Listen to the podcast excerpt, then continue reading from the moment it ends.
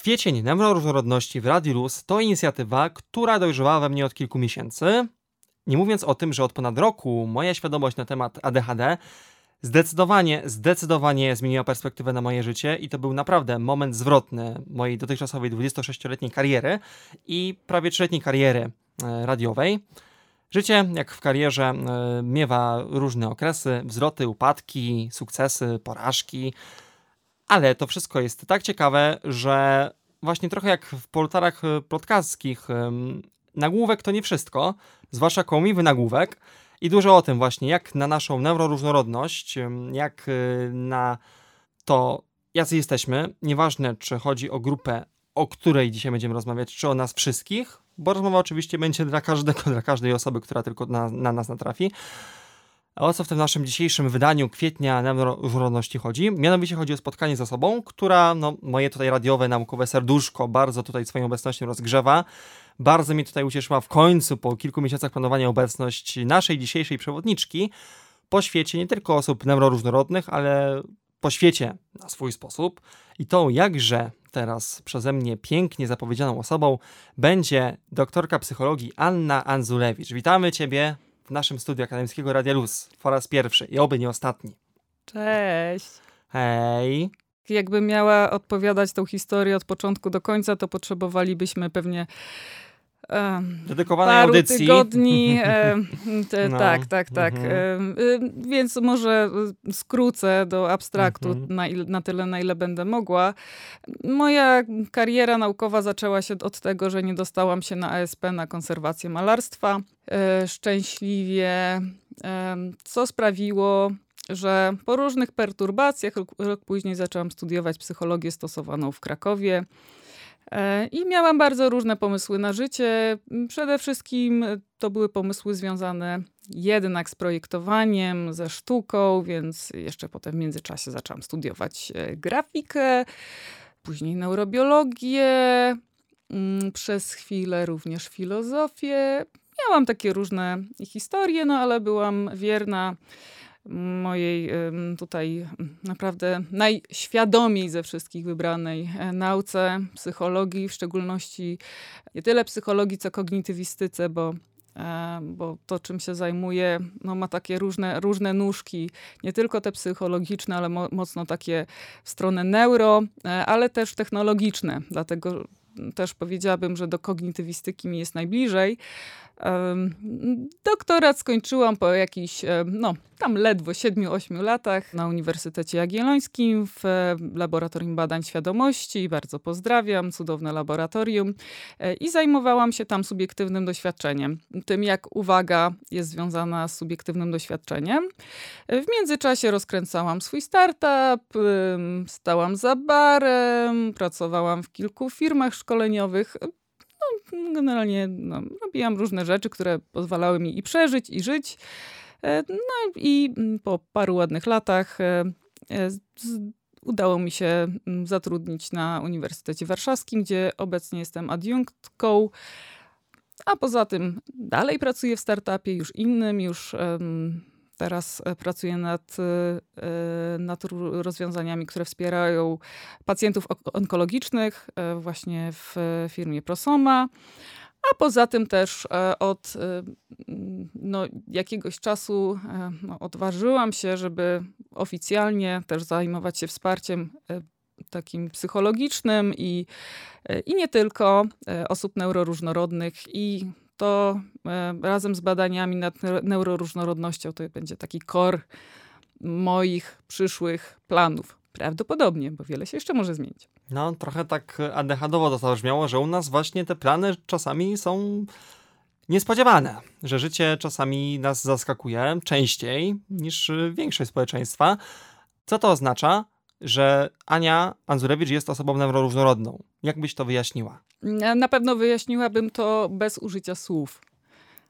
Mhm. Mm. Nie dlatego, że słowa są przereklamowane, ale dlatego, że mamy bardzo różne formy komunikacji. Dla osób neuroróżnorodnych ta forma werbalna, językowa może być problematyczna. Dla wielu jest, zwłaszcza oso dla osób spektrum autyzmu.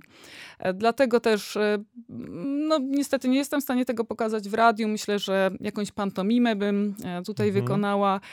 Więc jak spojrzymy na to pojęcie neuroróżnorodności, o co chodzi z tym pojęciem? Termin, który w sumie nie tak długo jest e, z nami, znaczy z mojej perspektywy osoby urodzonej w latach 80., to, to niedługo, e, dla części z Was może być to już bardzo stare. To jest takie słowo, które zostało spopularyzowane pod koniec lat 90., że mamy po prostu różne mózgi, co się łączy również z tym, że mamy różne możliwości, różne potrzeby, różne sposoby wyrażania się. I to nie jest tak, że któryś z nich jest lepszy lub gorszy. Chodzi o to, że one są po prostu różne, więc tą różność fajnie by było docenić. To jest takie podejście no, bardzo kontrastujące z tym takim modelem biomedycznym, gdzie mówimy o zaburzeniach neurorozwojowych, o e, tutaj jakichś deficytach, problemach, trudnościach, e, no, etykietach diagnostycznych. Tutaj bardziej chodziło o to, żeby pokazać, że możemy być różni i że to jest okej. Okay i że możemy z tego korzystać i że lepiej z tego korzystać niż e, no, robić z tego problem, tak? Że nie wszyscy są tacy sami, nie wiem, wycięci z, z tego samego e, jakiegoś tego jak to się nazywa, te do wycinania ciastek? Z, z foremki. foremki. Jesteśmy z jednej, y, ja bym powiedział, bo miałem w końcu kończyć Wydział Mechaniczny Politechniki, o. nie jesteśmy jakby z prasy, tak? Która tam seryjnie, wiesz, y, ten sam arkusz blachy na przykład na samochód wycina w konkretny kształt, ma, ma być on powtarzalny, wiesz, w setkach, tysiącach. My nie jesteśmy jak z fabryki. Ja bym powiedziała, że to fajnie, y, ja jednak, wiesz, zostało mi to zamiłowanie do sztuki, też do rękodzieła do piwa kraftowego też. E, I lubię takie unikalne rzeczy. I mózgi też. E, cieszę się, że są unikalne. Jak to się zaczęło? Kto w jaki sposób na coś takiego wpadł, że, że, że może w ten sposób warto na część ludzi spojrzeć? E, historia jest dosyć długa i tutaj znowu postaram się podsumować. Zwłaszcza w kontekście tego, że możemy gdzie niegdzie usłyszeć, że obecnie jest tutaj w cudzysłowie moda na ADHD, coś, czego nie było wcześniej i że, no nie wiem, mm, czasami tutaj pojawia się również takie domniemanie, że tu sobie coś wymyślamy, żeby uzasadnić to, że tak naprawdę jesteśmy leniwi, nieogarnięci i no i nie chcemy się starać, tak jak reszta społeczeństwa, nie? Mhm. No, Cóż, jeśli się słyszy przez całe życie albo przez większość życia jakieś takie teksty typu no, no, no, taki zdolny, e, ale leniwy, nie? E, albo, że możesz osiągnąć to i tamto, tylko jeśli się postarasz, albo jeśli się skupisz na tym jednym kierunku studiów, a nie będziesz zaczynać tych pięciu, to na pewno ci się uda. Dla większości osób być może to jakoś działa, no ale dla osób neuroróżnorodnych bardzo często nie. E, I teraz y, tutaj może zaczynając od tej, od tej historii, to nie jest tak, że ADHD to jest jakiś nowy wymysł. Objawy takie, które dzisiaj byśmy nazwali ADHDowymi, one po raz pierwszy zostały opisane w literaturze jeszcze w XVIII wieku, 1875 e, roku, więc e, przepraszam, 1700, 1700, 1700, 1700, 1700, przepraszam, wiecie, potato, potato. Tak, tak. E, w każdym razie to będzie już, no, z grubsza 250 lat. Natomiast oczywiście kryteria diagnostyczne bardzo mocno się zmieniały przez lata i mm, tutaj też e, jakby nie chcę z tego robić audycji historycznej, tylko może jako ciekawostkę powiem, powiem tyle, że jeszcze w latach 40. XX wieku te objawy, które obecnie, czy te cechy, które obecnie byśmy tutaj no, powiedzieli, że są typowe dla ADHD, były klasyfikowane jako uwaga, uwaga, minimal brain damage, czyli takie minimalne, tak, niewielkie uszkodzenie mózgu. No, co sugerowało, że tutaj te osoby, dzisiaj powiedzielibyśmy byśmy z ADHD, mają no, jakiś po prostu deficyt na poziomie mózgu, tak? Tutaj zakładam, że chodziło o te trudności w zakresie e, funkcji wykonawczych, tak? Czyli, czy też funkcji zarządczych. Kryteria diagnostyczne podobnie jak y, w różnych innych przypadkach. Tak? Tutaj mówię o ADHD, natomiast y, no, podobnie było w przypadku spektrum autyzmu. E, tak, tutaj tylko e, taki, tak nawiasem powiem, że właśnie jeszcze w latach 40. znany, sławny, niesławny Hans Asperger pisał o autystykach autistische psychopaten. No, trochę to brzmi niepokojąco dzisiaj. Podobnie było właśnie za DHD i ta droga od tego właśnie minimal brain damage do obecnej klasyfikacji, e, w której e, po prostu rozróżniamy różne podtypy ADHD i to nie jest tak, że mm, po prostu wszyscy ludzie z ADHD wyglądają tak samo. To nie jest tak, jak e, no, czasami podpowiada takie społeczne wyobrażenie, że to są rozbrykani chłopcy, właśnie gdzieś tam skaczący po ławkach, zaczepiający ludzi i krzyczący głośno. No bo to mogą być no, bardzo różne osoby. E, co więcej, nie wszystkie osoby z ADHD muszą mieć ten komponent e, właśnie takiej nadruchliwości, tak? tej nadpobudliwości takiej, którą widać na zewnątrz. Żeby zdiagnozować ADHD, wystarczy mieć nasilony ten komponent związany z deficytem koncentracji uwagi. I cóż, to jest coś takiego, co jest trudno zauważyć bardzo często. Y, nawet u dzieci, zwłaszcza jeśli to są dzieci, które są albo wysoko inteligentne, albo są to dziewczynki, u których dużo rzadziej diagnozuje się y, i ADHD, i spektrum autyzmu też, y, dlatego że no, trochę inaczej manifestują i trochę inaczej pokazują się u nich te cechy mm, tych, no, tej neuroróżnorodności, ale druga sprawa jest taka, że no po prostu dziewczyny lepiej się maskują. Tak, bo są, mówimy o tym tak w psychologii, że są socjalizowane do tego, żeby mhm. bardziej e, tutaj odpowiadać na jakieś potrzeby takie społeczne, e, tak, i no i tutaj mają też większe pole do tego, żeby gdzieś wykształcić pewne umiejętności w stronę na przykład właśnie takiego, no, coś, czegoś, co wygląda na ogarnianie takie społeczne, co jest niestety bardzo trudne i, i bardzo e, takie energożerne. Nie? Więc potem są tego konsekwencje. Jakbyśmy mieli ten temat maskowania teraz rozszerzyć, jakie mogą być tego przykłady? E, przykłady bardzo, bardzo typowe. E, zacznę może od tych, które w, spek spektrum autyzmu możemy zobaczyć. Mhm. Osoby w spektrum autyzmu typowo mają różnego rodzaju trudności we wchodzeniu w relacje społeczne, bardzo często unikają kontaktu wzrokowego. I no, po prostu bardzo takim typowym przejawem maskowania jest to, że osoba w spektrum autyzmu uczy się takiego naśladowania mimiki osób neurotypowych, e, nawiązuje kontakt wzrokowy, mimo że tego nie potrzebuje, że to jest dla niej trudne, niewygodne. Um, uśmiecha się, e, tak, uprawia jakiś small talk, mimo że też tego nie lubi i nie rozumie. Um, natomiast e, no, w związku z tym, że no cóż, no, większość z nas, jak nie wszyscy, chce się jakoś odnaleźć w tym środowisku, w którym żyjemy i czasami jest tak, że no bez tego maskowania bylibyśmy outsiderami i nie wszyscy są w stanie to znieść, tak? E, więc no, niestety to maskowanie jest powszechne, tak? A tym powszechniejsze jest im bardziej y, po prostu intelektualnie rozwinięta jest osoba, bo no po prostu maskowanie wymaga przetwarzania takiego intelektualnego, poznawczego.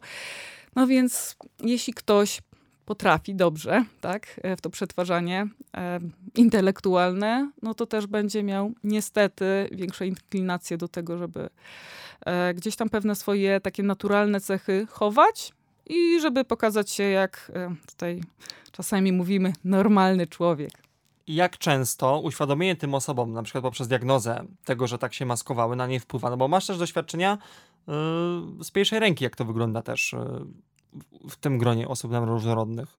O co chodzi? Przede wszystkim diagnoza w przypadku osób dorosłych typowo daje bardzo duże poczucie ulgi. E, nagle jest tak, że właśnie takie luźne puzzle, które gdzieś tam, gdzieś tam latały po głowie przez całe życie, one nagle się układają w jakiś spójny obraz.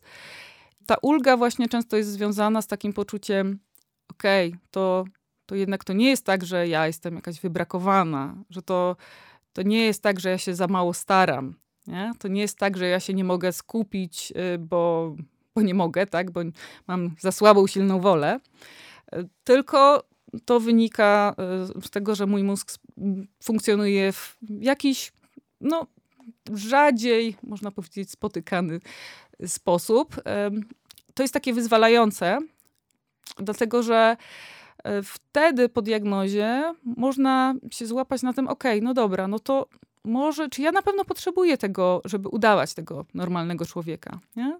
A co się stanie, jeśli ja będę po prostu sobą? Co się stanie, jeśli powiem osobom w moim otoczeniu, że hej, no mm, tutaj jestem osobą neuroróżnorodną, e, słuchajcie, to się wiąże z taką cechą, taką cechą, taką cechą i potrzebuję, żebyście mnie wspierali tak, tak i tak. To jest e, jak najbardziej do zrobienia i osoby, które to robią, bardzo często no, po prostu czują taką ulgę już w takim dalszym e, takim szerszym kontekście można powiedzieć, nie? Że to nie jest tylko ulga związana z tym, że aha, w końcu ja wiem, co, co się u mnie dzieje, ale to jest taka ulga właśnie też w takim ujęciu relacyjnym, nie? że daje możliwość, daje taką przestrzeń do tego, żeby być sobą, być e, no, takim, taką autentyczną osobą w relacjach, no bo bez tej autentyczności no, nie da się zbudować głębokich relacji.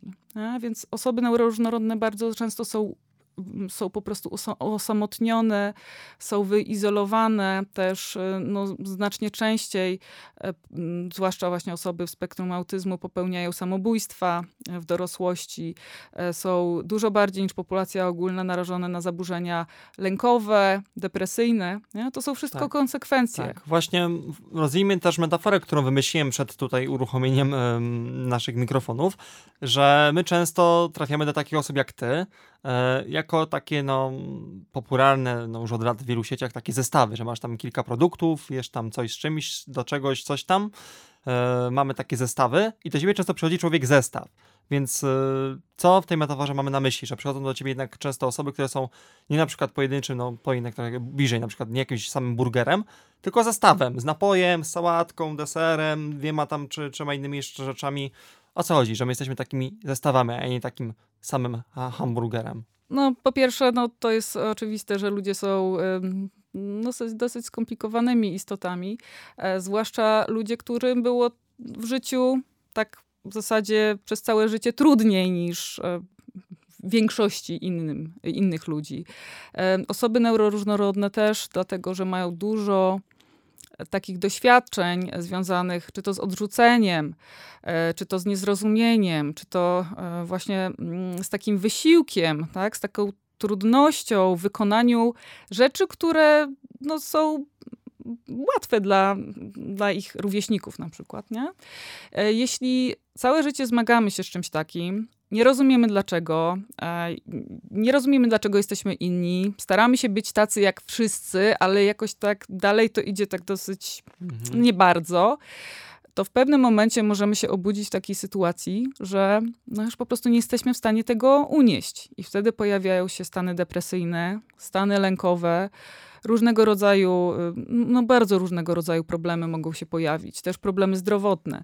Do mnie najczęściej trafiają osoby, E, które, no, które mają za sobą po kilka, po kilkanaście epizodów depresyjnych, zaburzenia lękowe, które przez całe życie albo przez znaczną część mhm. życia ich im towarzyszą.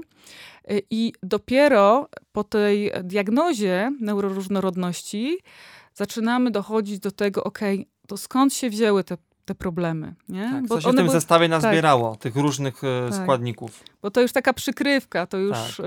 e, po prostu ta, chciałam powiedzieć, wisienka na, na, na burgerze. Tak, patyczek na burgerze właśnie przyniosłem. Tak, patyczek, tak? patyczek na burgerze. Tak, a to wszystko, co jest w środku, te wszystkie warstwy, to jest to, co właśnie narastało. Jeszcze jedna rzecz mi tutaj narosła właśnie e, w moich myślach e, podczas tego wyjaśnienia, która jak na ADHD zginęła, ale moment, moment to wróci. Um, właśnie, miałem na myśli to, że też y, ważną myśl, myśl składową, którą w tych moich poprzednich audycjach jesienią poruszaliśmy, ale to też jest według mnie ważne tutaj, też w tym kontekście tych historii, tego zestawu, jaki mamy, y, że te osoby różnorodne, zwłaszcza z ADHD, szukały innych sposobów na kompensację bodźców, których nie mają, albo sytuacji, które im przychodzą trudniej i na przykład na pewno w tym zestawie często pojawiają się jakieś uzależnienia. Czy od substancji psychoaktywnych, czy czasem od zachowań, albo od innych sytuacji, które po prostu pozwalały nam uciekać. Tak, no jeśli pomyślimy e, od takiej strony właśnie e, funkcji tego, czasem to nazywamy autoterapią, tak? To sięganie po substancje psychoaktywne, e, uzależnienie behawioralne, tak? Czyli na przykład gry komputerowe, to Kompulsywne wydatki, zachowania relacyjne być, i tak dalej, i tak dalej. Sporty ekstremalne też to mogą być. No, to mogą być bardzo, bardzo różne rzeczy, tylko chodzi o to, że tutaj funkcja jest jedna. Właśnie to jest y, złagodzenie tego, tego lęku, y, y, można powiedzieć trochę zmniejszenie tego bólu, który ciągle towarzyszy, w związku z tym, że no, czujemy się nieadekwatni, tak? czujemy się jacyś inni, odizolowani. Nie zawsze to słyszymy, nie? Zwłaszcza kiedy staramy się być takimi grzecznymi dziećmi, nie przeszkadzać, tak? No i potem się okazuje, że takie dziecko, które było całe życie grzeczne i dostawało piąteczki i, i te, miało te, te, te, te paski na świadectwie, on nagle się okazuje, że, że to jest osoba, y, która bardzo łatwo może popaść w uzależnienie i y, nie może po prostu się odnaleźć na przykład w dorosłym życiu. Albo po zmianie środowiska pracy, przeprowadzce i tak mm. dalej. Mm, po tak. zmianie środowiska, które dotychczas ustalało strukturę, bo znam to z mojej autopsji. Mm Um, I też to słyszałem w jednym z podcastów, którego słucham regularnie, czyli podcastu atypowy prowadzonego przez Olę, którą teraz też pozdrawiam, że właśnie tam chodziło w rozmowie akurat o przeprowadzkę za granicę, ale według mnie nawet takie przeprowadzenie się na studia, właśnie mówiąc to w Radiu Luz, e, do innego miasta, innego województwa, do innego trochę systemu, z takiej małej wioski. E, tego typu przeprowadzki, zmiany środowisk też mogą być e, czymś, co zaskakuje. Mnie to zaskoczyło w dorosłości, czemu po 19 latach jakby ten domek z kart się zawalił. Mhm. Był taki piękny, taka struktura piękna, inne środowisko, inne miasto. Zamiast rozkwitać, domek runął. E, tak, to też pokazuje, jak bardzo potrzebujemy struktury. To jest trochę ten e, paradoks, bo tak. są też oczywiście, jak w XXI wieku będzie to podstawą memy na nasz temat albo inne grafiki. E, I na przykład rozwiń, bo od razu zrozumiesz to, co mam na myśli, cytując jedną z tych grafik, memów. Z jednej strony nie lubimy struktury samemu ją, ją, zarządzać, ją wykonywać, bo właśnie zaraz y, tutaj nawiążesz, o co chodzi z tym, że my jako ADHD-owcy jesteśmy jackami gmuchami y, naszego życia, ale y, zaburzenia funkcji wykonawczych, albo jak nie mówię już o zaburzeniach, po prostu bywa różnie z dowożeniem planów, więc do, do tego jacka gmucha w naszych głowach zaraz wrócimy, ale nawiązuję do tego, co to jest w nas, w tych ADHD-owcach takiego, nie, że no od słów do czynów u nas tak łatwo nie jest. Mhm. O co chodzi? Jak to wytłumaczyć jakoś? No tak, to jest bardzo ciekawe zagadnienie, e, dlatego że e, bardzo wiel, wiele osób e, tutaj z ADHD to są osoby, które są mistrzami planowania. Potrafią zaplanować wszystko w szczegółach. Gdybyście weszli nasze myśli, to naprawdę by, by Jacek Gmok byłby dumny z tych Tam wszystkich jest... rysunków, strategii, naprawdę. Wszystko jest pięknie wymyślone. Mhm znamy wszystkie techniki e, zarządzania sobą w czasie, ogarniania rzeczywistości, nie? Po prostu możemy Narzędzia, się doktoryzować. i tak dalej, tak. wszystko wiemy. Możemy się doktoryzować w tych narzędziach. Albo co gorsza, a co lepsza, hehe, być doskonałymi doradcami, doradczyniami dla innych. A to jest bardzo dobra ścieżka mm -hmm. kariery, polecam. Mm -hmm. no. E, tak, natomiast problem pojawia się wtedy, kiedy od tych planów trzeba przyjść do czynów i wtedy natychmiast pojawia się blokada. I to też wiąże się z bardzo specyficznym funkcjonowaniem takiego ADHD-owego mózgu. Też um, mamy takie badania właśnie z zakresu neuronauk, które pokazują, że faktycznie funkcjonowanie tych obszarów przedczołowych u osób z ADHD to są obszary, które są odpowiedzialne za e, takie funkcje poznawcze, właśnie kontrola, tak nazywamy to kontrolą poznawczą, czyli hamowanie, monitorowanie tak, e, różnych zadań, pamięć robocza. Tak? To są takie aspekty funkcjonowania poznawczego, które u osób z ADHD no, działają gorzej i widzimy to mm, właśnie też w funkcjonowaniu mózgu. E, konsekwencje są takie, że niewspomagani e, zewnętrznie, tak, strukturą albo wsparciem innych osób, albo farmakologicznie, no, możemy nie być w stanie zrobić absolutnie nic. E, nie zrealizować ani pół e, kroku z tego naszego Grand Master Planu pieczołowicie sporządzonego. Co prowadzi oczywiście no, do frustracji, do takiego poczucia, że ja jednak nie mogę, ja nie potrafię, ja jestem gorsza, gorszy, nie? No. Co jest ze mną nie tak? Tak. I też wrócę do jednego z cytatów z naszych tutaj, teraz też pozdrowionych grupek messengerowych ADHD-owych, że u nas często mamy tak zwane wbudowane poczucie winy w nas. No, z tym poczuciem winy to też jest e, trochę szersza sprawa, bo tak, to nie bo to jest... trzeba rozwinąć. Mhm. Jak, jak to rozwiniemy? Bo może to nie jest tylko poczucie winy, ale bardziej bym to określił tak swoimi słowami. Um, to jest bardziej takie uczucie, jakby to powiedzieć, yy, z tych moich 26 lat życia. To jest takie poczucie, że um, liczą się tylko efekty i jeśli efekt odstaje od oczekiwań zwłaszcza zewnętrznych, trochę to może być jakiś perfekcjonizm, ale też według mnie te oczekiwania, czy trochę to maskowanie właśnie, które nas tak wymęcza, nie? Że, że, że to jest takie poczucie wieczne, że o, teraz na, na to wpadłem, po prostu i tak, że i tak niedobrze. Cokolwiek nie zrobię, i tak nie będzie dobrze. I tak nie będzie dobrze. I tak mi się nie uda, bo z góry zakładam, że ja nie jestem zdolny do tego jako osoba, że to zrobię prawidłowo. No, no bo masz takie dysfunkcyjne przekonanie. Tak, no. Ale co, co ciekawe, no tutaj kontekst jest szerszy, mhm. dlatego to, to, to samo obwinianie się mhm. i zwłaszcza za to niedowożenie pewnych efektów, u podłoża tego nie leży neuroatypowość, u mm. podłoża tego leży takie właśnie kapitalistyczne podejście mm -hmm. do tego, co powinniśmy, a co, czego nie powinniśmy. I teraz to znowu, to jest jakiś ele element struktury społecznej, e, tak. gospodarczej, tak? tak? No i też sieci rodzinnych tak samo, które też są w tym wszystkie wymieszane. To wszystko jest e, ze sobą połączone. Mhm. I teraz osoby, które sobie gorzej radzą z taką strukturą, na wstępie mają po prostu, no nie wiem, czy nie powiem, że przekichane, no ale blisko. Mhm. Dodamy do tego jeszcze ten e, polski, pruski system edukacji, gdzie albo masz rację, tak, albo się nauczysz i powiesz, albo nie, się nie odzywaj, bo najgorsze to jest popełnić błąd. Tak, więc to też jest taki element kontekstu. Tak. I ten błąd nie jest błędem, że wiedza się nie zgadza, tylko że ty się nie zgadzasz że ty nie jesteś taki, jaki masz być. No też, no tylko, że to nie dotyczy tylko osób neuroróżnorodnych, no to tak. jest szersze. Natomiast tak. to, co, mm, to, co dotyka osoby neuroróżnorodne, to jest mm, trochę, tutaj możemy, myślę, że możemy posłużyć się tutaj e, takim pojęciem stresu mniejszościowego, nie? Tak jak, no większość mniejszości, jeśli nie wszystkie, no, zmaga się z pewnego rodzaju marginalizacją czy no, stereotypizacją oczywiście też, e, co prowadzi do, do różnego rodzaju problemów, również takich wewnętrznych konfliktów. Nie? Bo mhm. jeśli ja widzę, że inni sobie radzą i że, nie wiem, e, mam w klasie te 30 osób, tak, a ja jedna sobie, sobie nie radzę, oni się wszyscy skupiają przez te 45 minut, ja po 5 minutach po prostu nie wiem, co się dzieje, i nie mogę tak. zrobić zadania, bo tak. prokrastynuję. Tak, tak robię wszystko na ostatnią I tu też no. właśnie chcę dodać, że to są te inne rzeczy, które wchodzą w tym takim wyjściowym chyba najczęstszym pojęciu na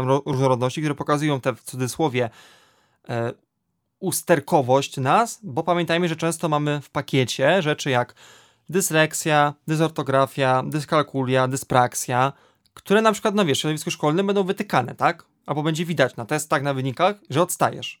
Mm, tak, to, to, są takie oczywiście mm, cechy, które są patologizowane bardzo, znaczy coraz mniej na szczęście mhm. i też e, na szczęście jest e, no, naprawdę sporo nauczycieli, którzy, którzy bardzo dbają o, o to, żeby rozumieć lepiej. Nie? Więc e, to też myślę, że warto podkreślić, że w tym bardzo trudnym systemie E, są ludzie, którzy się nieprawdopodobnie starają. Ja regularnie prowadzę zajęcia dla nauczycieli i, i to są prze, przecudowne osoby, bardzo, bardzo świadome, bardzo chcące poszerzać wiedzę i umiejętności, więc na poziomie ludzkim jest coraz lepiej. E, tu na poziomie systemowym jest duża trudność e, i ta trudność na poziomie systemowym właśnie się potem przekłada na to, znaczy to, że różne rzeczy są trudniejsze, to jedno, ale, ale dwa, że właśnie ten lęk, to przewidywanie porażki, ono jest takie bardzo mocno, właśnie mówimy, zinternalizowane, dlatego że mieliśmy takie wczesne, wczesne doświadczenia w swoim życiu, gdzie na przykład ktoś nas karał za to, że popełniliśmy błąd. Nie?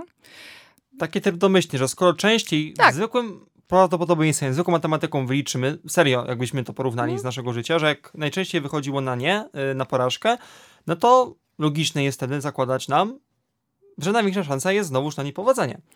No tak, i to jest y, tak, że bardzo, znaczy bardzo szybko dochodzimy do tego momentu, że już nie potrzeba nam żadnych zewnętrznych systemów karzących, e, bo my sobie internalizujemy tego, tak. tego karzącego, Tak. tego no, pruskiego nauczyciela. Tak. I że my nie musimy się nad tym zamartwiać, tylko to jest Mhm. ten tryb domyślny. Nie musi być bodźca, myśli jest wystarczającym bo- tak, bodźcem, tak. a myśli w, w głowach ADHD-owych jest Mhm. e, no zdecydowanie dużo, tak? E, natomiast jeszcze tutaj chciałam dokończyć wątek tego pruskiego nauczyciela. Mhm. Mamy bardzo mocną tendencję do tego, żeby um, wierzyć, że te głosy w naszej głowie mówią prawdę. Nie?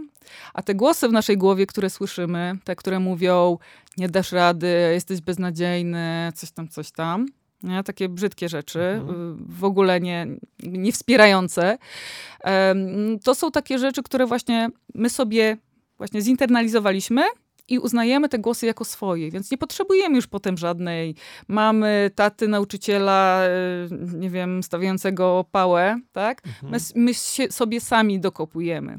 I to, co, e, o czym zacząłeś mówić, nazwałeś to poczuciem winy, od takiej strony e, właśnie można powiedzieć psychoterapeutycznej, e, bardzo mocno oddzielamy poczucie winy od samoobwiniania się. Bo to, o Mhm. czym ty mówisz, to jest już samoobwinianie się. Tak. Poczucie winy to jest coś takiego, co czujemy, jak się zachowamy nie fair wobec jakiejś osoby. I to jest bardzo zdrowe, naturalne Tak. odczucie. I zwykle jest tak, że czynnik A powoduje czynnik B. Takiego poczucie. A Mhm. u nas jest od razu to A. I to A jest takie samo, samo w nas. No, to są e, takie automatyczne myśli, Mhm. które prowadzą do zachowań typu właśnie unikanie, Mhm. e, typu autoterapia, Mhm. sięgnięcie tutaj albo Mhm. po kartę kredytową, albo po e, napój o charakterze wyskokowym, Mhm.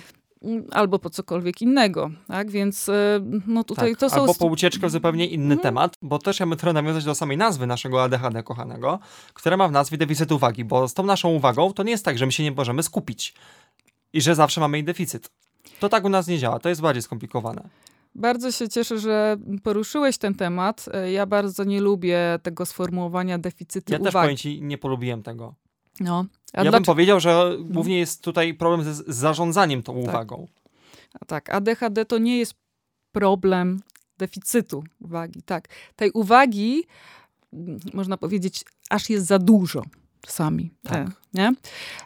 Problem e, dotyczy regulacji. To trochę tak, Mhm. e, jak mówiliśmy o tym, że to nie jest trudność, e, nie wiem, z planowaniem tego, co mamy Mhm. zrobić, tylko z wykonaniem. Mhm. Tutaj podobnie. To nie jest tak, że tej uwagi Mhm. nie ma, czy jest za mało. No, po Mhm. prostu trudno zdecydować, nawet na takim poziomie nieświadomym, co z tą uwagą zrobić. Jeśli masz, nie wiem, 50 bodźców, które naraz e, docierają do, twojego, do Tak. twoich systemów Tak. sensorycznych, które Tak. musisz przetwarzać i nie jesteś w stanie selekcjonować, które z nich są ważne w tym momencie, a które nie są ważne, Tak. no to masz tendencję do dzielenia tej uwagi, można powiedzieć tak, no tak upraszczając trochę, dzielenia tej uwagi na te różne rzeczy. I teraz, jeśli nie wiesz, które z nich, czy nie czujesz, tak, które z nich są ważniejsze od innych, no to jakby wiadomo będzie, że je pominiesz prawdopodobnie, no bo, Mhm. no bo te, które powinny dostać więcej uwagi, tej uwagi nie dostaną. Tak. Stąd y, to taka, taka, taka podatność na dystrakcję, która bardzo jest typowa e, w ADHD. E, No to też ma związek oczywiście z tym, z tą pogonią myśli, to co się czasem nazywa obrazowo radiem w głowie, tak? gdzie mamy różne stacje, które naraz nadają i my słuchamy ich wszystkich naraz. Tak. Nie? Albo jakiś jeden dźwięk e, nam przykuje uwagę, bo tutaj od razu rozwijamy kwestię, którą też i ostatnio na synapsach poruszałem słusznie z moją tutaj znajomą już e, ADHD-ową studentką architektury, że mm, pamiętajmy o tym, że u neuroróżnorodnych my też mamy bardzo zróżnicowaną wrażliwość na bodźce. Możemy być nadwrażliwi albo niedowrażliwi i dotykiem, ale też na zapachy, na smaki, na dźwięki, no właśnie kontakt wzrokowy, e, na te nasze wszystkie zmysły, na węch czas, czasem też. Mamy takie naprawdę bardzo szerokie spektrum i te nasze mózgi na przykład skupiają się na tych wrażliwościach bądź niedowrażliwościach dużo mocniej niż u większości. I kiedy my to odczuwamy, słyszymy, czego większość nie słyszy, nie czuje, no to wtedy ta energia się u nas dużo szybciej wyczerpuje. Jakbyśmy do tego samego zadania potrzebowali więcej rok. Że to nie zadanie jest problemem, tylko my serio dwie ręce to za mało czasem. w tej gonitwie myśli. Ale pięknie to powiedziałeś.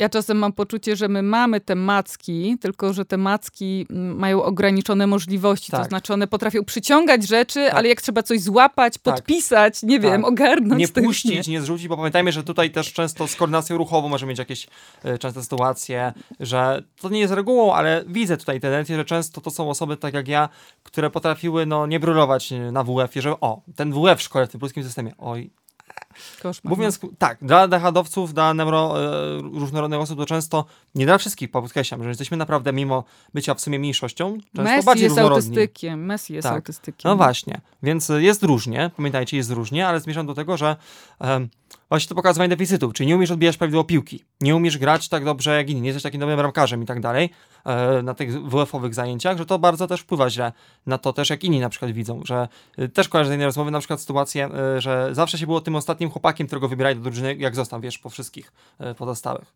Takie, wiesz, biorą kto został, tak? Ciebie do drużyny i tak dalej.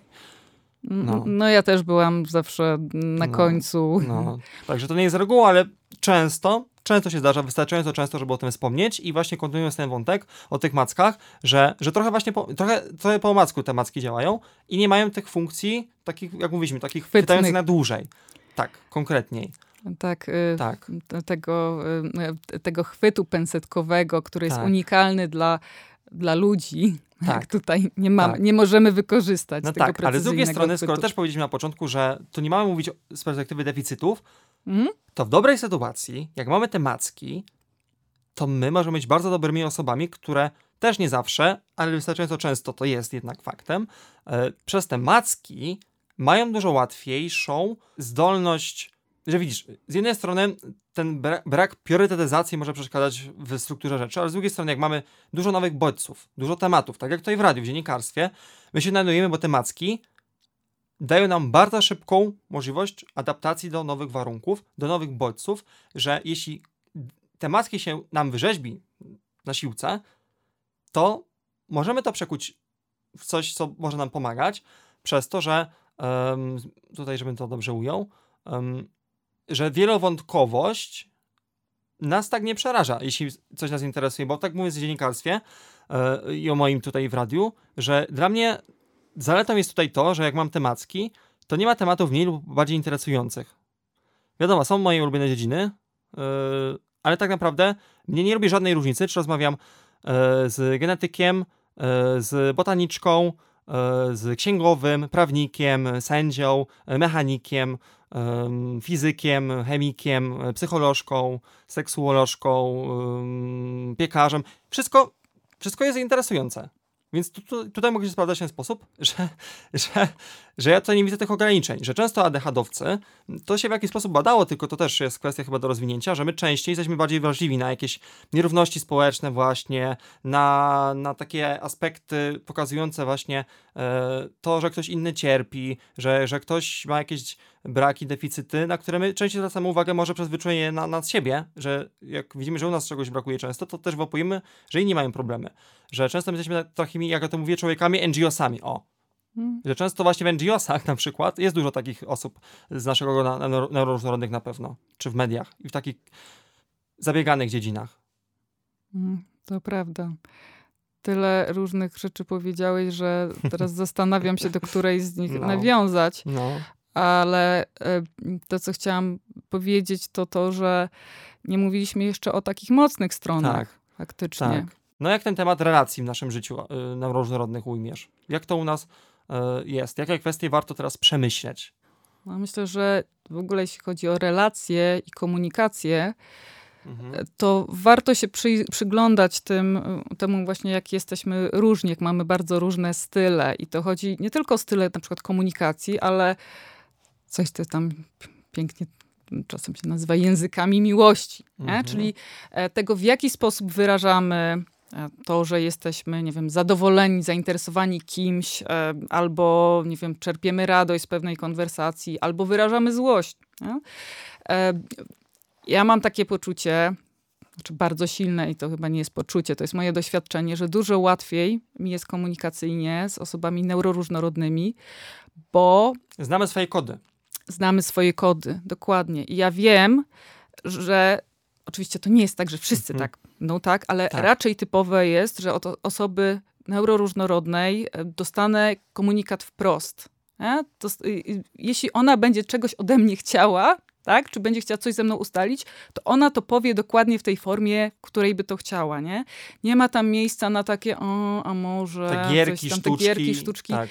Ja nigdy tego nie rozumiałam. Ja też mi się wydawało, że to ze mną jest coś nie tak i ja e, tak na ludzi, w sensie normalnych tak. ludzi, haha, e, którzy to ogarniali, ja zawsze patrzyłam jak na takich właśnie, co mają supermoce, że oni czytają, co ci ludzie mają na myśli, kiedy mówią coś innego.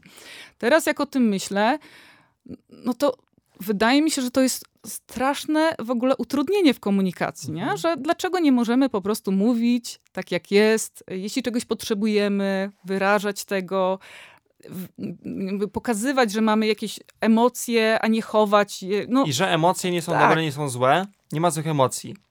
Emocje są wskazówką, która pokazuje właśnie, y, czy stan naszego organizmu jest właśnie ok, czy pojawia się na przykład jakieś zagrożenie. E, bo e, emocje mają różną funkcję. Nie? Są takie emocje, które są tak bardziej na zewnątrz, typu, typu złość na przykład. Nie? Złość się typowo pojawia, kiedy ktoś e, przekracza nasze granice. I to jest taka reakcja właśnie na zewnątrz bardzo. Mamy smutek, który jest taką bardziej reakcją właśnie do środka, nie? Gdzie to jest emocja, dzięki której się wycofujemy, tak? I dajemy sobie tą przestrzeń na wyciszenie się. Radość e, też jest taka bardziej na zewnątrz, nie? To też jest coś takiego, czym się możemy dzielić. E, I tak dalej, i tak dalej. Nie? Te emocje, które odczuwamy, one dają nam pewną informację o tym, co się dzieje w naszym organizmie. Tylko, że problem polega na tym, że jeśli dorastamy w, w, takim otoczeniu, gdzie na przykład to wyrażanie emocji no nie jest mile widziane, e, albo jeśli wyrażamy emocje w sposób taki nieadekwatny, jak to mówią, tak? E, nie potrafimy się powstrzymać, tak? Bo jesteśmy zbyt ekspresywni, no to jest po prostu no, hamowane bardzo, bardzo mocno i w takiej sytuacji nie jesteśmy w stanie się nauczyć E, ani czucia tych emocji, ani wyrażania ich w taki, e, mhm. w taki zdrowy sposób.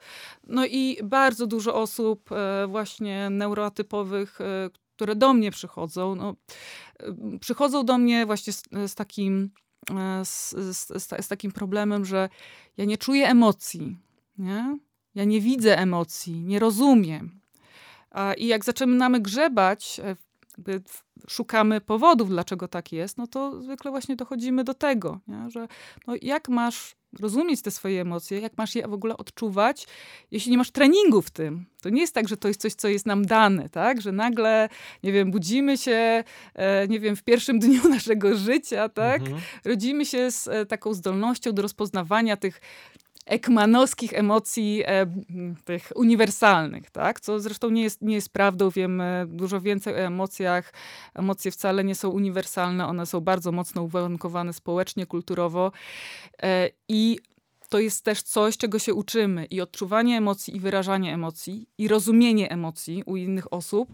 Jeśli nie mamy takiego treningu, osoby, zwłaszcza spektrum autyzmu, mogą nie mieć takiego treningu w związku z tym, że one rzadziej zwracają uwagę w automatyczny sposób na inne osoby, nie? na ich mimikę, mhm. na ich ruchy. Trudniej im się nauczyć po prostu. One tak. muszą świadomie ćwiczyć, żeby się nauczyć tych no rzeczy, tak. które są takie automatyczne i naturalne. Tak. Pobudzamy wasze synapsy. Na 91 i 6 FM że osoby na spektrum autyzmu nie mają empatii, nie, nie rozumieją przeciwnie. sarkazmu, e, nie rozumieją żartów, e, nie rozumieją e, innych tam e, społecznych konwencji, to tak nie wygląda. O co chodzi w tych mitach? Czemu one są mitami, czemu są tak groźne? Mitami są, mam tutaj taką hipotezę, dlatego że zachowania osób neuroatypowych e, w takim standardowym ujęciu one są interpretowane z punktu widzenia właśnie takiego neurotypowego, tak? E, no i bardziej się zwraca uwagę na to, e, co jest inne, tak? Co, jakby co jest inaczej u tych Co jest osób. na nie, a co, Co na jest tak. na nie, tak. Co, co, coś, coś na nie, nie? Że tu jest jakiś deficyt, tu jest jakiś problem. Em, I akurat w przypadku empatii to jest, e, myślę, że to jest taki problem polegający na tym, że inaczej wyrażają swoją empatię osoby neuroróżnorodne. Bardzo często jest tak, że ta empatia jest tak silna, że one po prostu nie, nie, nie mogą wyrazić. One muszą się zamknąć, tak, w pewnym sensie, trochę od, od, odłączyć od tego świata, dlatego że te emocje, które przeżywają empatycznie, one są dla nich przytłaczające. Nie? Co może wyglądać jak właśnie takie zewnątrz, jako takie wycięcie się, odcięcie się od sytuacji społecznej. A w nas po prostu jest takie napięcie. Mhm. No, No. no, tak, No. tak, tak. No wiesz, a z tym poczuciem humoru, no to znowu, no bardzo różne mamy podejście Mhm. do tego, co jest śmieszne, co, co nie jest. E, No niektórych śmieszą polskie kabarety, innych nie. E, No i ja to bardziej tak roz, rozumiem, że no po prostu ja jestem z tego grona, którego nie śmieszą polskie kabarety, ale to nie znaczy, że polskie kabarety są obiektywnie śmieszne czy nieśmieszne. Nie wiem, może są. Nie, nie, nie znam się. Nie, nie znam się, ty się wypowiem. E, więc e, to są prostu różne preferencje. I to, że nie rozumiemy, dlaczego jedni się śmieją z tego, a tamci z tego, mimo że to dla nas nie śmieszne. Wiesz, no to, to nie jest tak, że ktoś, y, jakby prawda jest po czyjejś stronie, nie? Bo myślę, że tutaj trochę nam w tym ten obraz e, tak buduje takie podejście wartościujące do tych różnych rzeczy, że to jest Mhm. właśnie, to jest, to jest zaburzenie, tu jest problem, tu jest trudność. Że wszystko musi być tą szufladką. Dobre, dobre, Tak, złe. Pożądane, niepożądane. I tak No. dalej, i tak dalej. No. Albo ma to być całe życie, albo w ogóle ma tego nie być, usunąć. Nie może Mhm. to, to się nawet raz pojawić. Więc jak patrzeć na spektrum tych naszych zachowań? Jak na spektrum. Nie tylko autyzmu, po prostu. No, warto szufladek unikać, dlatego że świat y, społeczny i niespołeczny no, no, to są skomplikowane twory. Życie psychiczne ludzkie również. No i mm, takie proste modele świata, one mają to do siebie, że zwykle są skrajnie nieadekwatne. Zwłaszcza takie modele, które tam zakładają jakieś wartościowanie. Natomiast, natomiast a propos spektrum, to też spektrum warto rozumieć e, właśnie nie jako taką linijkę, tak, że Mhm. mamy tutaj z jednej strony, e, nie wiem... Wiesz, 0 jest zerem, a 20 20, tak? Tak, tak, tak, Tak. Że to nawet nie chodzi o to, że tu jest 0, tu masz autyzm na 20, a DHD na 50, nie? E, A tam jest, ojej, ko- kole, kolega Józek, który ma na 100, tak? No, to też nie, nie o to chodzi. Dlatego, że na to spektrum e, jakichkolwiek zachowań, nie tylko autystycznych, nie tylko ADHD-owych, w ogóle na spektrum naszych zachowań jako ludzi, składają się bardzo różne czynniki. E, Można powiedzieć, że to są właśnie takie różne parametry, no i każdy ten parametr ma jakąś swoją skalę. Tak? I ich może być no, parę dziesiąt, może ich paręset być, nie? że to nie jest jedna linijka, to jest ileś tam, nie wiem, 50, 100, diabli Tak. wiedzą Po inne, prostu różnych czynników. na przykład y, 5 na 10 dla kogoś jest zupełnie innym 5-10 y, dla kogoś innego. Mhm. Żeby nie patrzeć na rzeczy, które mamy, które nie mamy, tylko wszystkie oceniać jako zasób i potem dopiero się zastanawiać e, przede wszystkim na temat tego, co już mamy. Że na przykład neuroróżnorodnym czy ADHD-owcom częściej może pomóc to, żeby się skupić zwłaszcza y, na tych rzeczach, które już są. I ja to znam z autopsji. Czasem jest tak, że jak jedną moją mocną stronę złapiesz i pociągniesz wspólnie ze mną to, to ten sukces pomoże mi pięć pozostałych innych kwestii też ponieść do góry. Że my możemy być takimi osobami, że jesteśmy tak bardzo ważliwe, że jak się te czułe nasze punkty znajdzie, i w sumie Radio Luz jest takim moim jednym czułym punktem, jak się okazało, że jak się umie za jakie str- struny we mnie pociągnąć, y, się wie, to to działa. To nagle po 25 latach wow, coś, coś, coś mi wychodzi, nie? Tak, z tymi zasobami to są, to są dwie kwestie. Mhm. E, Jedna taka dosyć oczywista jest taka, że jeśli się koncentrujesz na zasobach, to jest coś, co cię ciągnie, to cię ciągnie do góry, coś, co otwiera ci oczy na, na to właśnie, że masz różne możliwości. No i rozwój tych różnych możliwości to jest coś, co jest raczej przyjemne, nie? O tym się przyjemnie myśli. No jak się skupiasz na problemach, no to jest raczej coś, co ciągnie do dołu. Nie? Zwłaszcza jeśli masz takie tendencje do myślenia bardzo intensywnego. Wiesz. Tego naszego samoobwiniania. Teraz I tego samoobwiniania, tak? Tego karania siebie Mhm. za to, że się jest e, właściwie. Więc tutaj m, to jest jedna, jedna strona tych zasobów, że jeśli się skupimy na zasobach, no to jej, no to w zasadzie nie musimy bardzo często w ogóle się zajmować tymi problemami, no bo one się w pewnym sensie same rozwiązują. No i my często jesteśmy też, jesteśmy też wrażliwi, kiedy to w nas się to zauważa. Mhm. Że my możemy to naprawdę, e, naprawdę fajnie odebrać, jak się nam to powie. Tak, ale jeszcze jest właśnie ta druga, No, e, No. ta druga rzecz, a ta druga rzecz to jest kontekst, e, Mhm. bo to nie jest tak, że pewne cechy są obiektywnie właśnie Mhm. dobre czy złe. Mhm. Niektóre cechy się e, sprawdzają lepiej w jednych kontekstach, a gorzej w drugim. Nie? To, e, I to właśnie, nie osoba sama w sobie jest problemem, tylko Nie. ten kontekst. to jest właśnie taki klasyczny, klasyczne porównanie, tak, że e, jeśli, je- jeśli aplikacja e, właśnie nie działa na Windowsie, a działa na macOSie, to, y, to, to nie jest tak, że to jest zła aplikacja, tak, tylko że, że ona musi mieć odpowiedni system, żeby, żeby działać. Tak. Tak. Więc to jest taka trochę kwestia systemu i to tutaj mamy dużą taką rolę do odegrania i społecznie jako, jako samorzecznicy, tak naprawdę, ale też Mhm. jako, jako edukatorzy, żeby zapewnić przestrzeń do tego, żeby no, każdy z nas mógł sobie znaleźć taką niszę, w której się odnajdzie. Bo na przykład osoby właśnie znowu neuroróżnorodne, z ADHD w szczególności. I oczywiście nie jest to reguła, ale częściej spotkamy takie osoby, które się sobie turbo radzą e, w, w, w, właśnie w takich e, warunkach e, stresu takiego bardzo To my gasimy ostrego. pożary właśnie. Tak, my gasimy pożary, tak? Jeśli chcesz właśnie tutaj, żeby nie wiem, zgasić płonący budynek, albo żeby, nie wiem, żeby ktoś zorganizował ci e, konferencję na 500 osób w dwa tygodnie, haha, binder, e, to zapraszam, tak? To, to No. osoby z ADHD właśnie W ostatniej wtedy... chwili straciłaś gościa do audycji? Ja zrobię dwa razy Hmm. dłuższą na spontanie. No właśnie, I no, mam kogo zaprosić.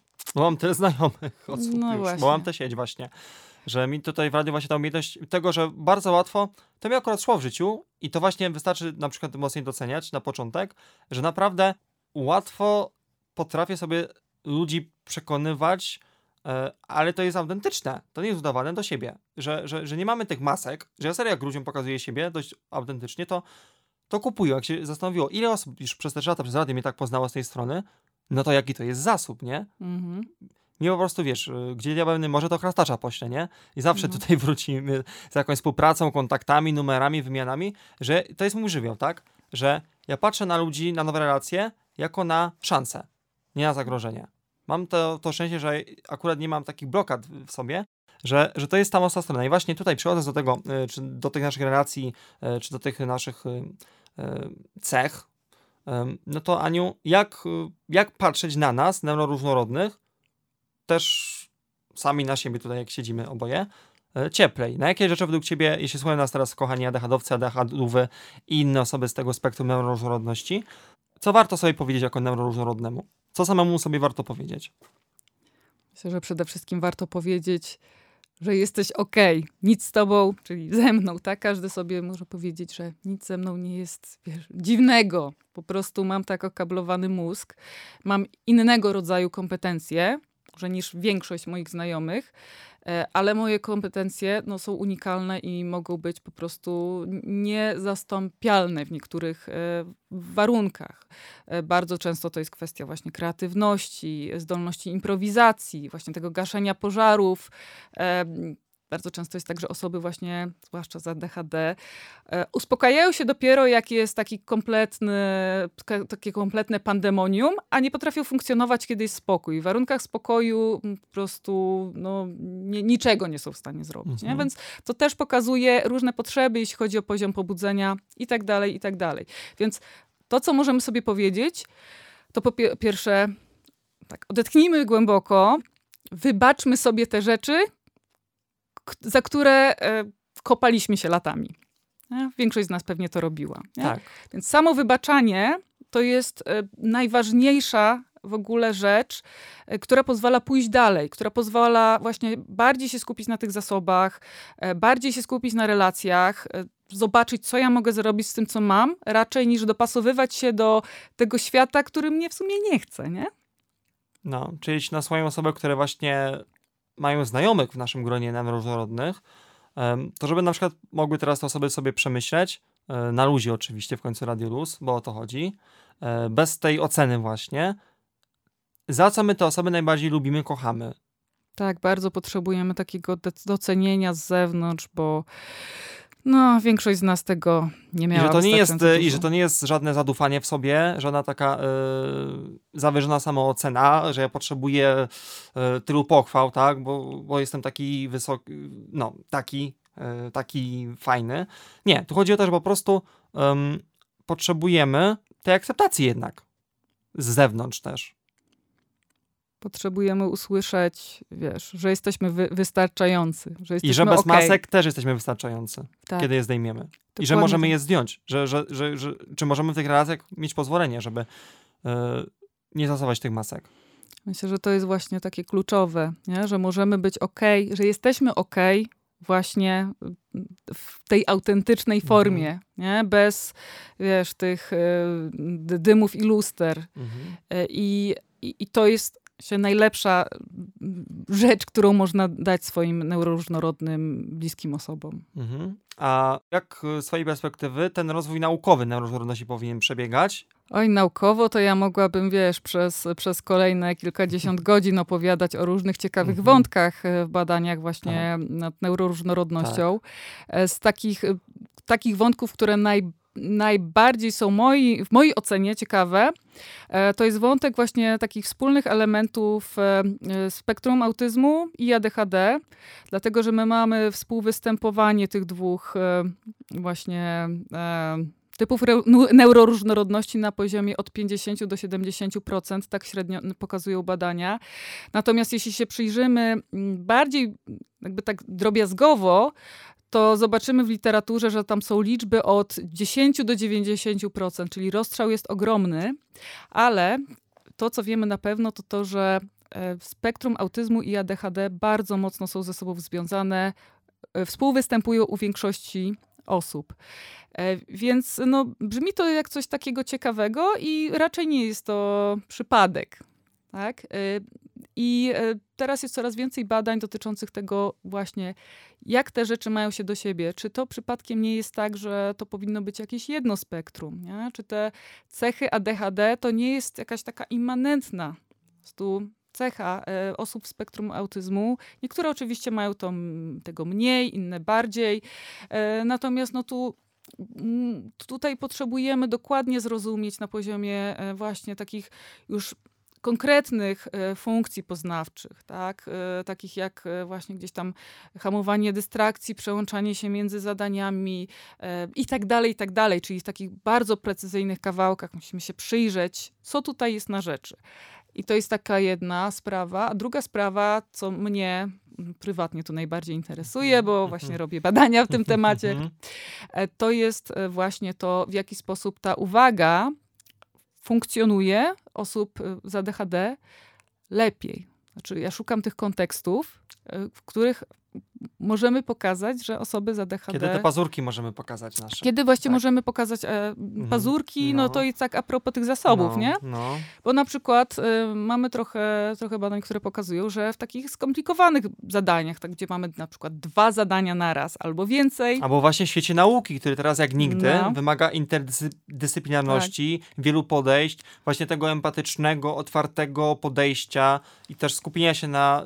Y, samych badaniach, na samym y, naukowym opracowaniu rzeczy możliwie z wielu perspektyw, że taka właśnie y, że, że, o, że mamy taką panoramę, że mamy czasem, y, że jak się dobrze tę uwagę skieruje, to nagle Znowuż analogia do naszej rozmowy przed y, nagraniem, do tego chyba nawiążę, że właśnie y, dla takiego każdego małego, małej, małej osoby z nas y, przejście, właśnie rozwijemy mit, czym nie jest raczkowanie, że przejście powiedzmy z tego naszego czworakowania, czyli tego poruszania się jeszcze tak bardziej z rączkami i nóżkami niż samymi nóżkami. Nieprawidłowo nazywane Tak. raczkowaniem. Raczkowanie jest do tyłu, prawidłowa Tak. nazwa to czworakowanie. Tak, więc jak e, taki malutki człowieczek e, sobie stanie i nagle ma inne pole widzenia, u nas jest tak samo, że może jak tę uwagę w, w konkretny sposób damy radę zebrać, to nagle mamy też inne pole widzenia, że ADHD-owcy mogą widzieć więcej w odpowiednich warunkach, Może płycej, ale więcej. ale więcej. Ale szerzej. Jak z panoramą w aparacie, że to nie ma tej naj, najlepszej ostrości,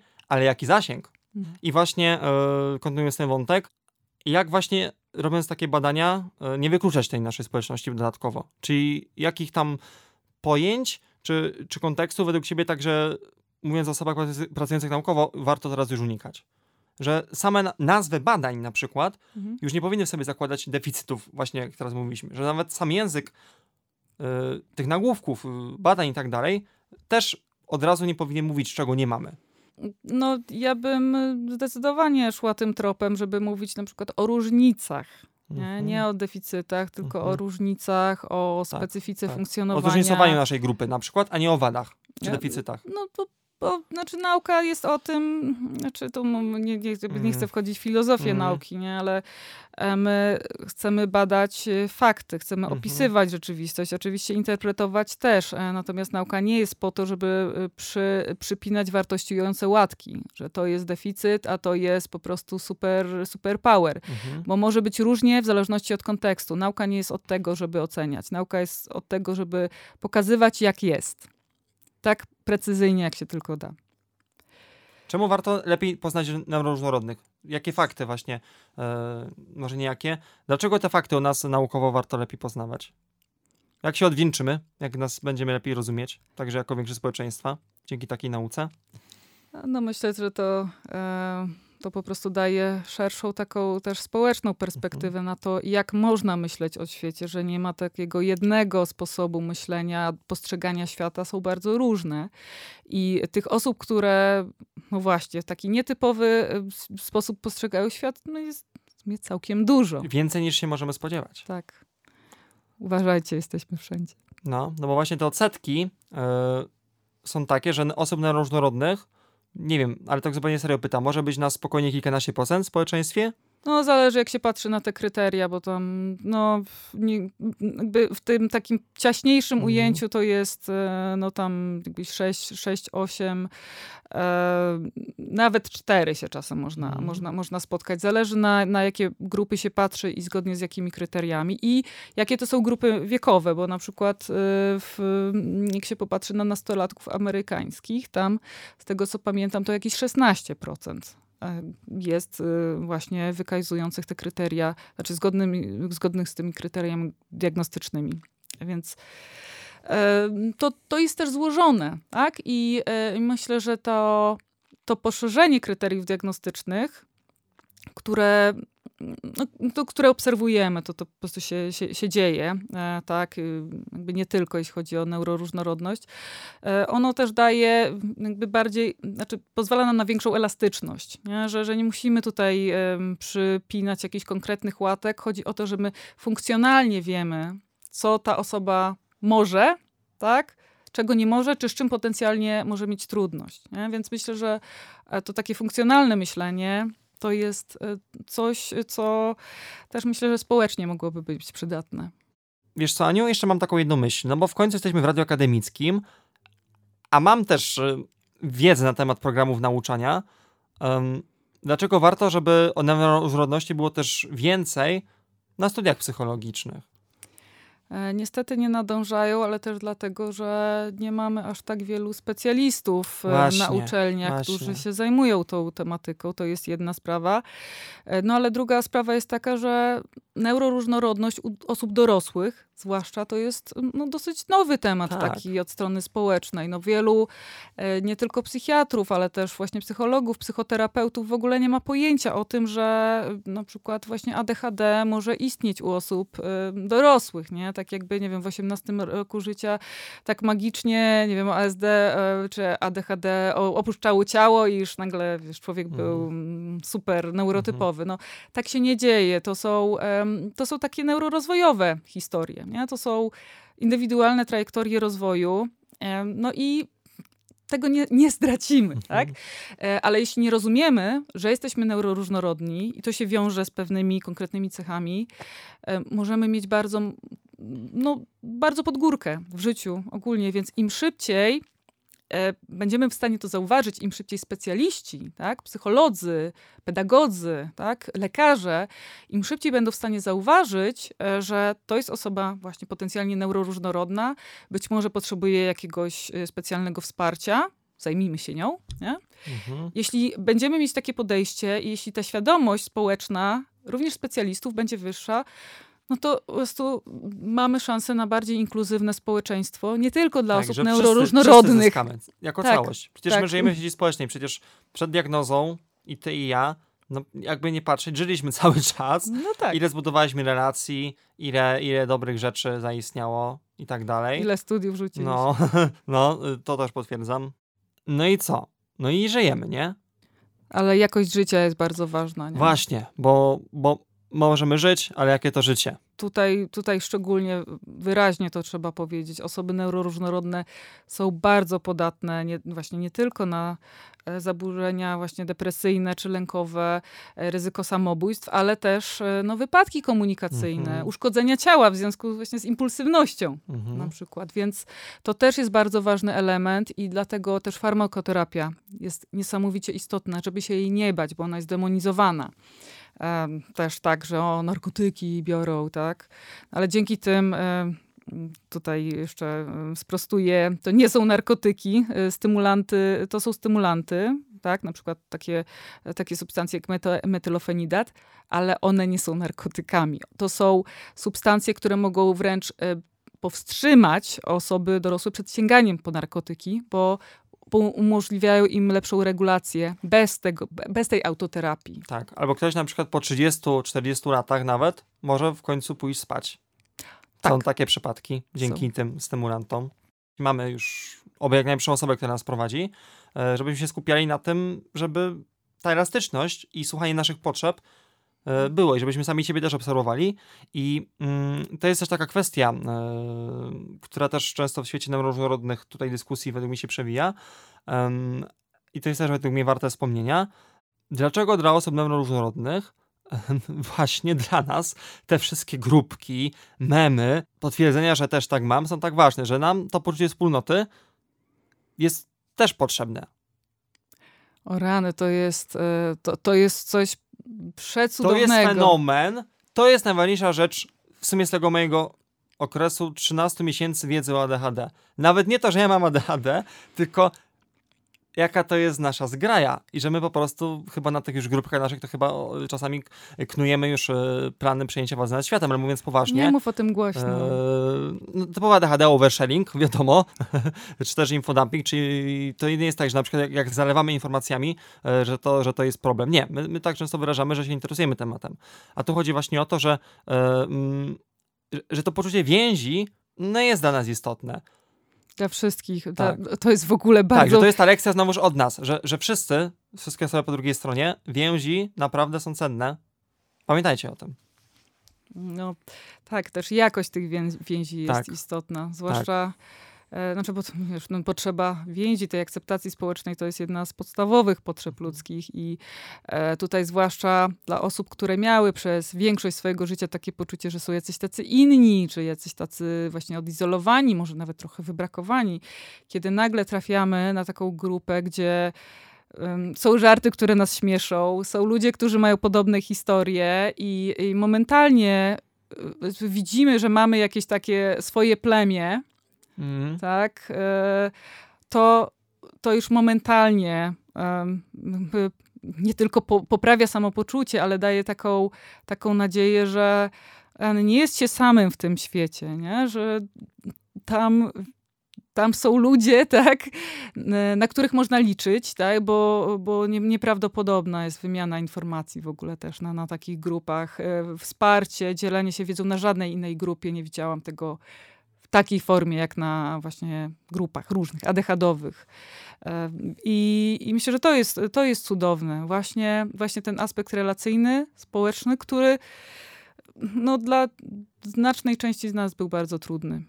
Tak, ale, ale właśnie możemy się odwdzięczyć właśnie tym, że, że my te relacje potrafimy zrobić, tylko znowuż może to być y, naprawdę tak uniwersalna rada, że warto ze sobą rozmawiać.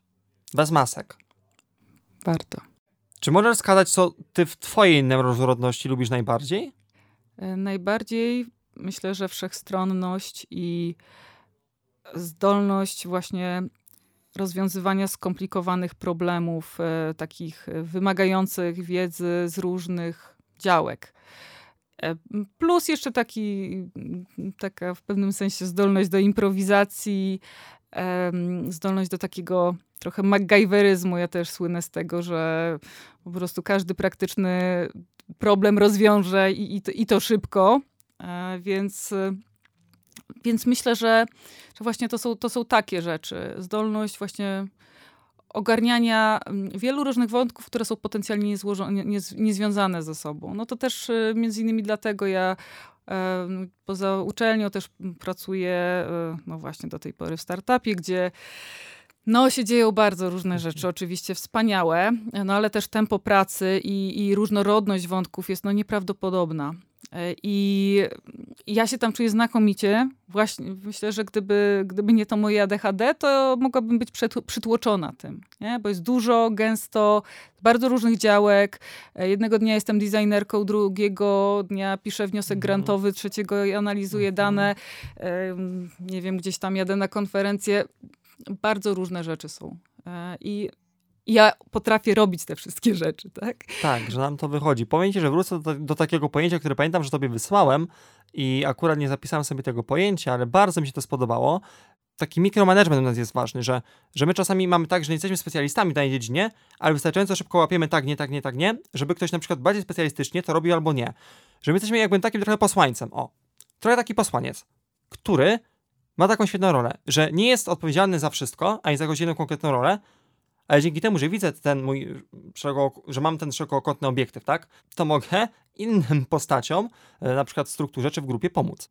Pożary gaszę, wypełnię luki w grafiku, yy, narobię znajomości ludzi, nagadam, nabajeruję, ale to tak wszystko szczerze, naprawdę, bez oszukiwania tych osób, nie ich kosztem właśnie yy, często. Um, I że my naprawdę jak, jak nie zrobimy, to nie zaśniemy czasem, jak coś nas wkręci. Że, że, że, że takie postacie jak my mogą być bardzo ważne w tych miejscach, gdzie liczy się to, że ktoś przede wszystkim, o, jak teraz to powiem i to lubię w ten, w ten sposób określić, że my często chcemy być docenieni za to, że jesteśmy. Nie kim jesteśmy, tylko za to, że jesteśmy. Za to, że jesteśmy. Po prostu. No. Nic więcej nie, nie mam do dodania. To też jest taka bardzo podstawowa ludzka potrzeba. No, ale u nas jest troszeczkę czasem wzmocniona potrzeba takiego uzyskania y, takiej, takiej, takiej, takiej, takich emocji też więcej potrzebujemy, które, nas, y, które w nas y, to pobudzą. Ja bym powiedziała takiego uprawomocnienia, tak. że możemy być tym, kim jesteśmy, tak? I za to jesteśmy doceniani, tak, że. Jak to z angielskiego się tak? mówi valid, że jesteśmy tacy. Walidni. Wa tak, walidni. tak, tak. Tak. Tak, to jest bardzo ważne. Więc Aniu, no to z jakimi myślami kończymy to nasze spotkanie dzisiejsze od tej różnorodności o ADHD? No, przede wszystkim myślę, że e, z takimi, żeby po prostu bardziej się intensywnie przeglądać e, te, temu, jakie mamy korzyści z tego, że jesteśmy różni. I że to jest ogólnie fajne bardzo wielu różnych powodów. Tak. I że my też, neuroróżnorodni, doceniamy różnorodność nie neuroróżnorodnych. Oczywiście. Tak, że my tym bardziej nie chcemy kategoryzacji, tylko żebyśmy wszyscy wszystkim szukali tych dobrych cech, tego, co jest nas najlepsze. No zasobów, myślę, zasobów. Tak, no i myślę, że te zasoby są bardzo ważne. No i tak jak nasza antena, czy właśnie wiele yy, właśnie stacji radiowych ma tę zaletę, że ta nasza ramówka jest bogata, tak? Ma tyle audycji, dziesiątki audycji, zróżnicowanych audycji i trochę tak powinniśmy siebie traktować, że jak w naszym radiu. Radio nasze yy, już 17 lat nie nadaje tej samej muzyki 17 lat, yy, nie ma tych samych głosów i tych samych audycji. Jesteśmy różnorodni. I to jest chyba największą zaletą luzu i to jest największą zaletą naszej grupy, że że my naprawdę potrafimy być tacy barwni i oryginalni. na swój sposób, który na szczęście da się polubić, pokochać też, więc nie gryziemy, nie jesteśmy groźni, Czasami. nie jesteśmy yy, chorzy. Nie wszyscy. Czasami jesteśmy, no, No, bo teraz no, sezon, jak sezon no. grypowy, to bywam. Ale nie w sposób chorzy, że, że, że jesteśmy dysfunkcyjni jako, jako jednostki, jako ludzie. Nie. Jest okej. Jest luz. Jak to w Radiu Luz. Także jak na naszych grupkach ADHD-owych zachęcamy do kontaktu, jeśli ktoś potrzebuje. Są tacy, którzy nie potrzebują go tak dużo, zwłaszcza e, osoby, które mają na przykład współwystępowanie spektrum ADHD, bądź e, głównie spektrum, jeśli chodzi o obecne diagnozy. To to pasujmy, jak w radiu. Głośność, natężenie. Do okazji. I to też docenimy. Tak samo ze światłem, z dźwiękami i innymi rzeczami. Też trzeba czasem o, to, o tym pamiętać w naszym towarzystwie. No i przede wszystkim pamiętajmy o tym, że mamy siebie nawzajem i jak w radiu po prostu coś na tych falach nadajmy. Tak? Żeby ciągle coś na tych falach się działo. Bo to buduje najlepsze relacje. Kiedy jednak to radio nadaje. Trzeba pamiętać o tym, że w tej ramówce coś musi być i z tym, co w waszej ramówce powinno się znaleźć, chyba zostawimy was z tą myślą, tego się nie podrobi. Jak rozmawia ADHD-owy z, ADHD-ową, tego się nie podrobi właśnie. Nie. Powiedziałeś o tych falach, a ja jestem Tak. z Mazur, więc od razu sobie wyobraziłam, jak to można pływać na tych falach.